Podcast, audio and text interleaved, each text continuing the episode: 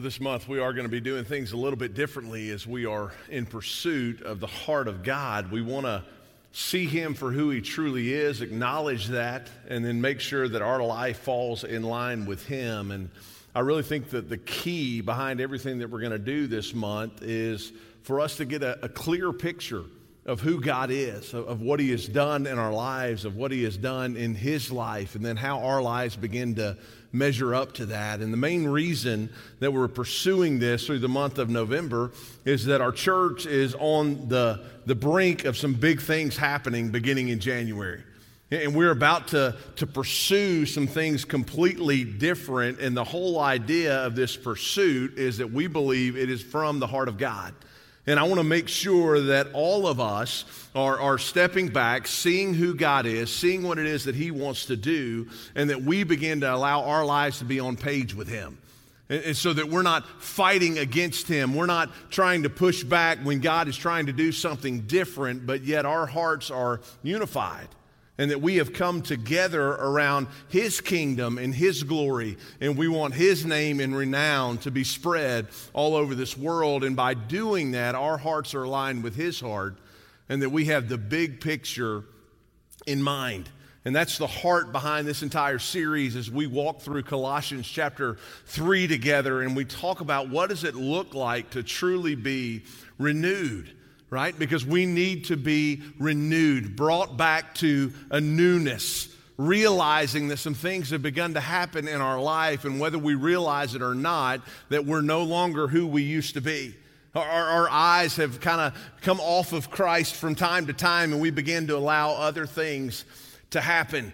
Um, let, let me see if I can describe it to you this way I get the privilege of parking outside at our house right? And it is a privilege. My wife gets to park inside the garage, I get to park outside. And that's a great thing until you get to this season that we are currently in, right? Because fall is one of those things that I love it. It's beautiful, it's one of the greatest things ever. But everything that falls seems to fall on my car, right? And it's my truck that has everything on top of it. But here's what I do because there's a little bit of laziness inside of me. I get in my truck, and for the nine tenths of a mile from my house to this church, I drive as fast as I can drive.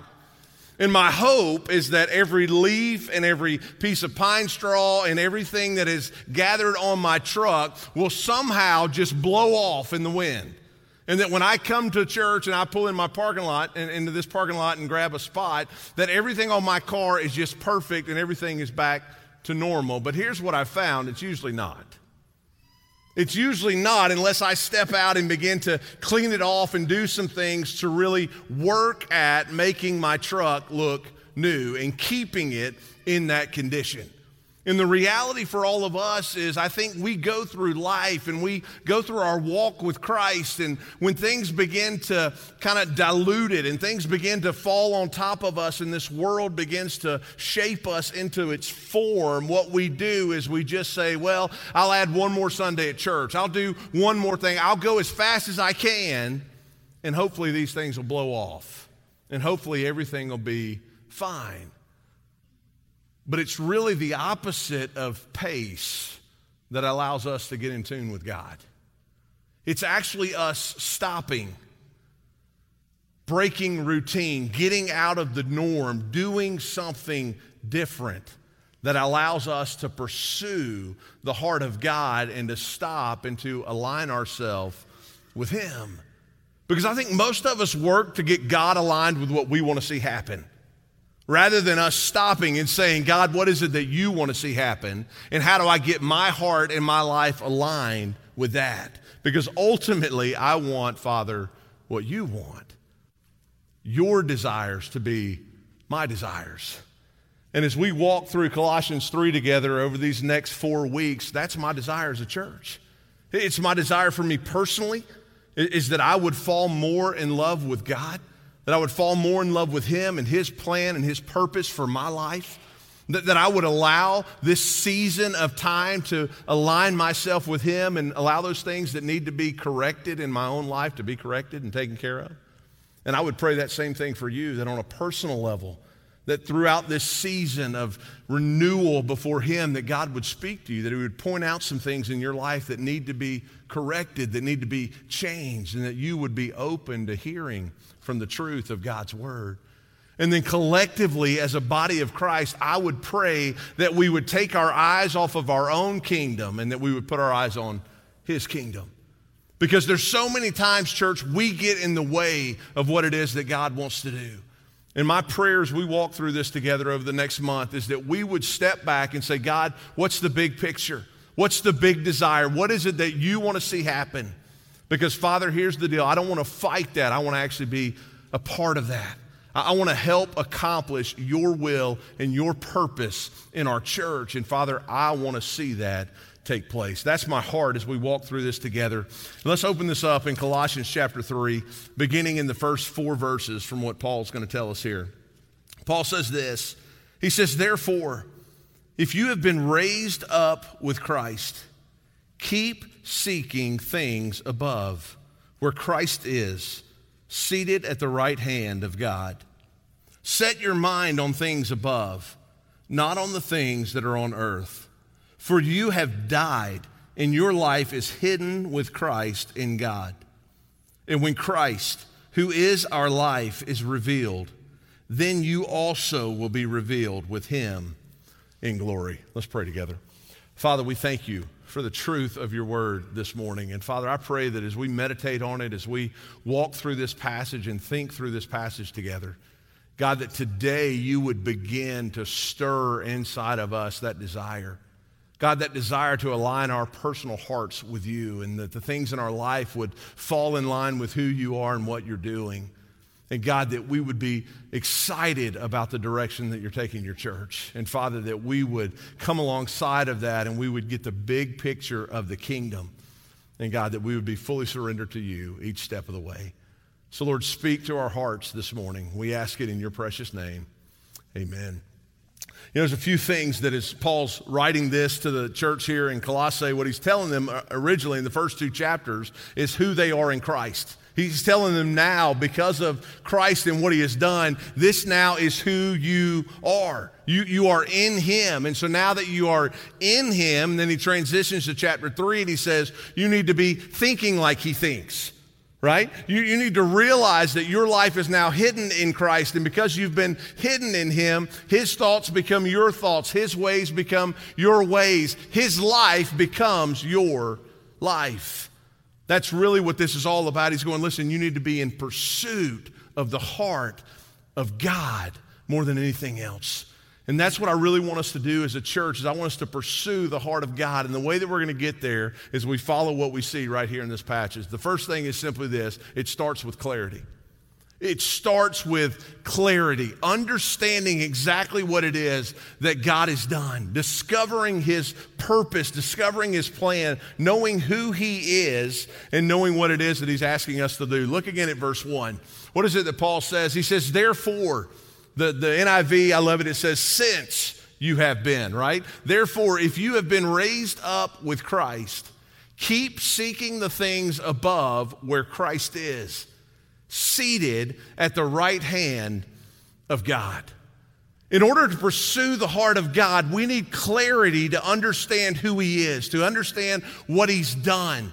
What Paul is telling us here in Colossians 3 as he opens up this verse is that, that Jesus came right? He lived this perfect life. He ultimately died a perfect death. And when he completed his purpose, he sat down at the right hand of God the Father. He's done. He did everything that God was calling him to do, everything that God was asking him to do. Over in Hebrews chapter 10, it tells us exactly that. It says that priests repeatedly have to go before and offer sacrifices. They would offer sacrifices. They would offer sacrifices. But it says the great high priest, speaking of Jesus himself, that he went and he offered his sacrifice once for all. And upon completion of that, he sat down at the right hand of God. Here's what we know we know that Jesus accomplished his purpose because as soon as he was done, he sat down. That's the only time you get to sit down is when you're done doing everything right? When you're done doing the work, you've done everything you were called to do and everything you were supposed to do, and you've finished it, it's completed, then you may sit down at the right hand of God the Father. And so Paul says, listen, if we're in pursuit of God's heart, we've got to understand something. We've got to understand that Jesus perfectly lived out the life that God desired for him. And if we're going to be followers of His as well, that means that we need to be pursuing the life that He has for us. And the things that we saw in Christ need to be true of us. And so our minds need to be focused on the things that He did and going back and looking over the life of Christ. You know, the next 21 days, we as a church are are coming together for a purpose and a plan. It's a purpose to pursue the heart of God. And the way that we're doing that is through 21 days of prayer and fasting. And uh, I don't know if you guys got a copy of this last week on your way out. If you didn't, that's fine. Uh, you can grab one today. And you can begin to kind of skim through the beginning of it that's going to kind of help you set up on what it looks like to truly fast and to pray and pursue the heart of God. And what I'm asking is for all of us together over the next 21 days is to really pursue God's heart and hear from Him because the only way that we're going to do that, the only way we're going to get clarity is if we pull back and we stop and we're going, God, what is it you want?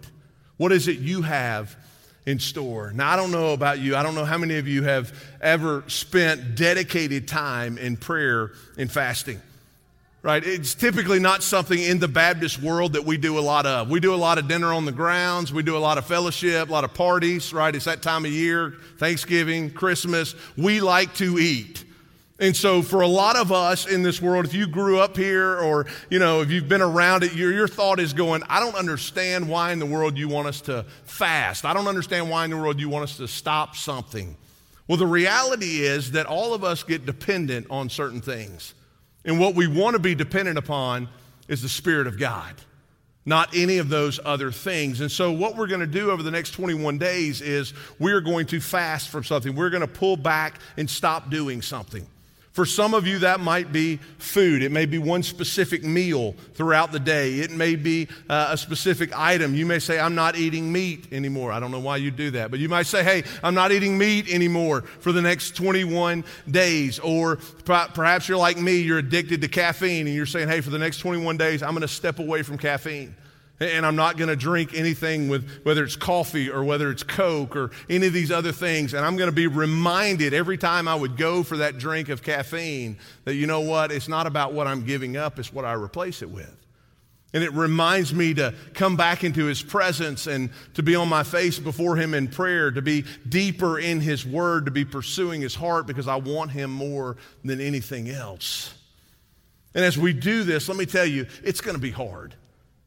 It really is. It's meant to be a little bit difficult because you need to step back and realize that I'm completely dependent upon Him. I, remember the first time I ever really fasted and prayed. Bryce Norton was on staff with us, and uh, he was our executive pastor, and he told me, Hey, next Tuesday, I want you to block the day off for a prayer and a fast. And I said, A what? And he said, A prayer and a fast. Just, just block it off. It's going to be awesome. And I'm like, great, we'll block it off. And so I blocked it off, and at 6:30 that morning, he picked me up here at the church, and we went to a monastery that was over in like Marietta. And we got to this monastery, and it's you know like 7:15 at this time, and he goes, "Awesome, great, no food, only the Word of God. I'll see you at noon." And then Bryce took off and went into the woods. And I'm sitting there going, "What?" I was like, "It's 7:15. I'll, I'll see you at noon." All right, great. And so I found a chair in, in, this monastery and I sat down in the chair and I sat there and I was like, all right, here we go, God, me and you, right? Apparently for the next four and a half hours, right? This is going to be the two of us. It's going to be awesome. It's going to be great. What do I do? Uh, let's read. Let's read, right? We, we'll grab the Word of God, we'll read. I promise you, I felt like I read the entire New Testament and sitting there, right? I looked at the clock, it was 740 and I'm like, I still have four hours until I'm going to see another person, another human being. I don't know if you know me. I am a high I. I am always around people. People fuel me. I hate being alone. And I'm stuck in a monastery of all places. And I'm like, huh, I'm going to chant. I'm going to do something because I'm freaking out by this. So I tried to pray. I couldn't pray. I was too distracted. I tried to read. I couldn't read. I was too distracted. It was just one of those things that over time it just kept going click, click, click, click. By the grace of God, 12 o'clock came. And I probably had not accomplished 10 minutes of truly being with God in any way, shape, or form. And Bryce and I got back together, and Bryce is just as happy as could be. And he's just, man, what did God say? What did he reveal? And I'm like, God told me I hate you. And I do, because this is the dumbest thing I've ever done in my life. And he looked at me and said, What? I said, Bryce, I, I needed four hours to get quiet. I said, Man, it's been so long since I've gotten alone with God like this. It's been so long since I've done anything like this. It's the hardest thing I've ever done. And he said, Awesome, let me pray for you. And he prayed for me. He said, I'll see you at four. And he took back off into the woods. and I went back, and, and by God's grace and mercy, the next four hours were a whole lot better than the first four. But here's what I'm telling you as we get alone with Him and get in pursuit of Him over the next 21 days and walk through this, it's going to be tough, but don't give up. Don't give up because at the end of the day, what you're doing is you're trying to wrestle out all of these things that have gotten in right? All these things that have become just the new norm for you and the distractions and the things that are there, all of that has to get weeded out. It didn't happen overnight and it's not going to be gone overnight. Don't give up. Because I'm telling you, when you cling to Him and when you lean into Him and you're going, Father, here's what I want from you I want a clear picture of who you are. And I want you to reveal that to me as we walk through this over the next 21 days. Guys, we need to have clarity. And clarity leads to the second thing, which is consistency. Right? It's the clarity, it's getting the picture of who God is. It's getting the magnitude of who he is. It's getting the awesomeness of who he is and just basking in that and going, God, you're amazing. You're everything to me, and I am so madly in love with you. Thank you for revealing this to me. Paul goes on in chapter or verse 2 to tell us this. He says, Set your mind on things above, not on things that are on earth. For you have died, and your life is hidden with Christ in God. So here's what he's saying. He's saying this when we get the clear picture of who God is and what God is doing and how he is at work, and our heart begins to get in tune with that, the second thing that we begin to get a clear picture of is our own lives.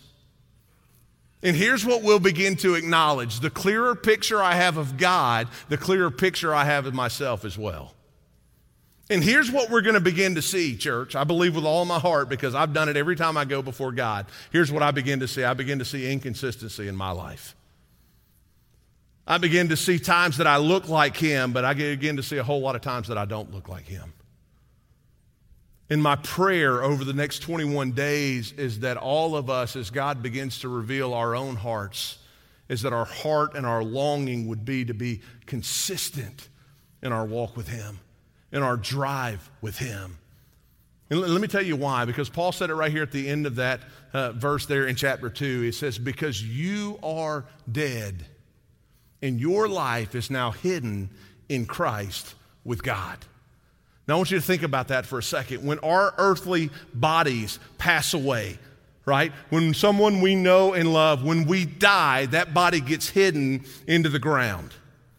That body is disappear. It is no longer visible. We do not visibly see them walking around anymore. Paul said, Here's what I want you to understand and try to wrap your mind around and begin to grasp. When you said yes to Jesus, when you stepped from death to life, when your self died on the cross and you accepted the truth of the gospel of Jesus Christ, here's what happened.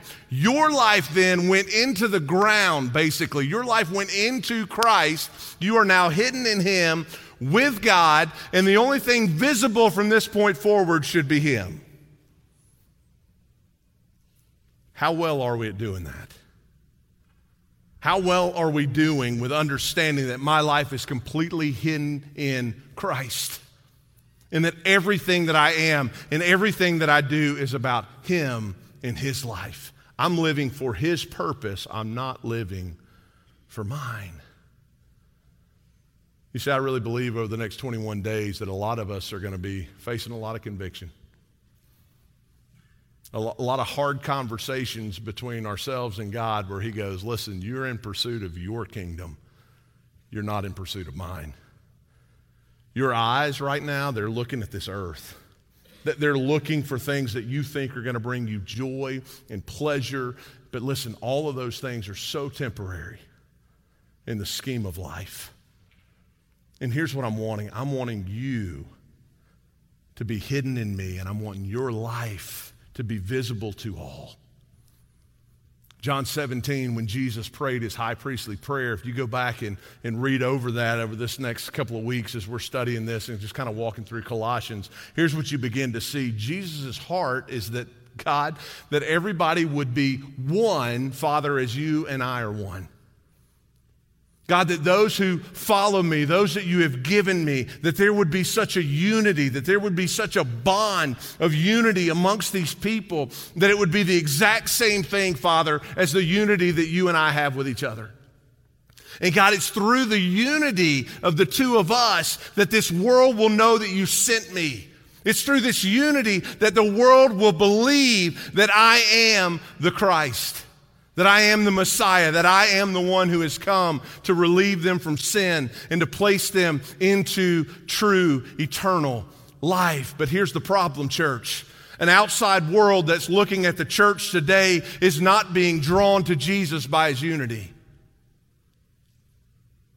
The outside world that's looking at the church today is going, if that's one who claims to follow Jesus, then I don't know if I want to follow him or not.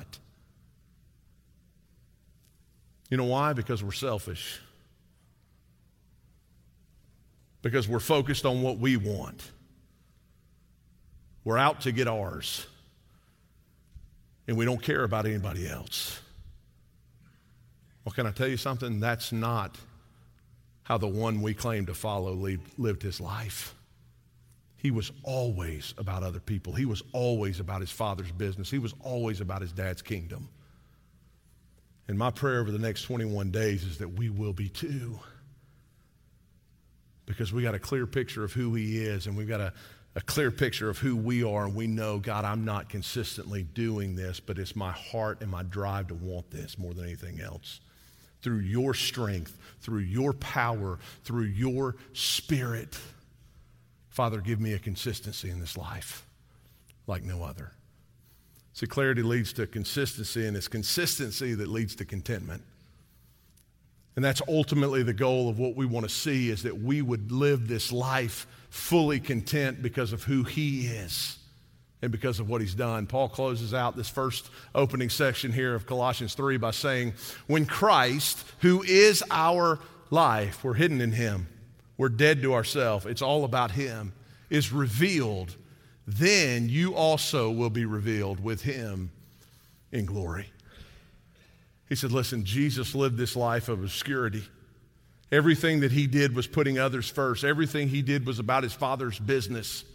It wasn't about him. It was always about somebody else. And listen, the only way that you will live a truly content life is for you to follow his example. Because listen to me, if you're here this morning and you're a believer in Jesus Christ, you were never formed for this world. You were formed for the next. And so one day when he is revealed, when he comes again, then guess what? That's when your life is going to be seen. That's when you're going to understand. That's when you're going to be fully surrendered and excited about what it is that God has in store. Church, we got big things happening in January. Big things. We're, we're coming together in one service, and that service is going to happen at 9:30 on Sunday mornings. And then following that service, we're going to go into life groups together at 1045. And in my prayer and my vision as I've seen what God's going to do is this, is that we can truly be the body of Christ and that we can minister to each other and walk with each other and do life together on a cross-generational way.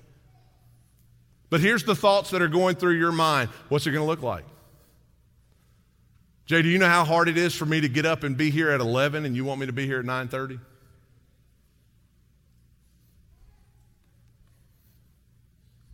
I don't like a choir. Why would we have a choir? Why do I want to be with somebody else? Why do these things need to happen? Listen to me, church. Here's what happens We ask a lot of I questions when we're focused on our kingdom.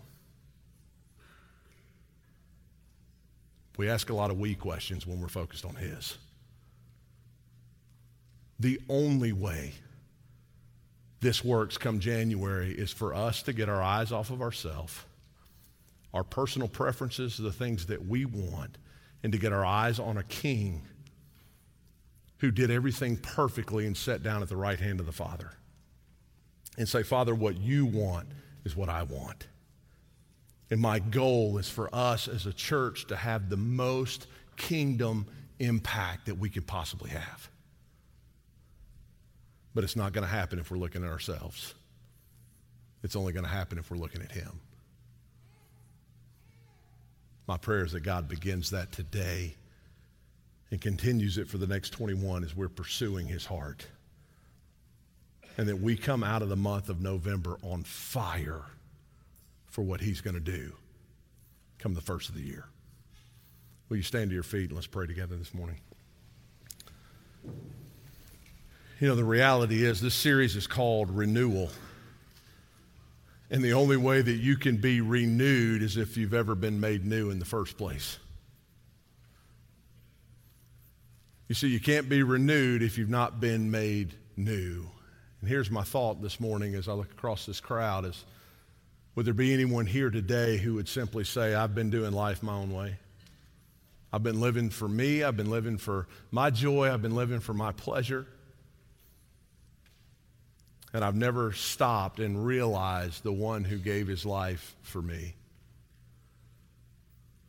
Listen to me this morning. Jesus Christ came. He lived a perfect life. He died the perfect death that none of us could have ever died. All of us deserve to die.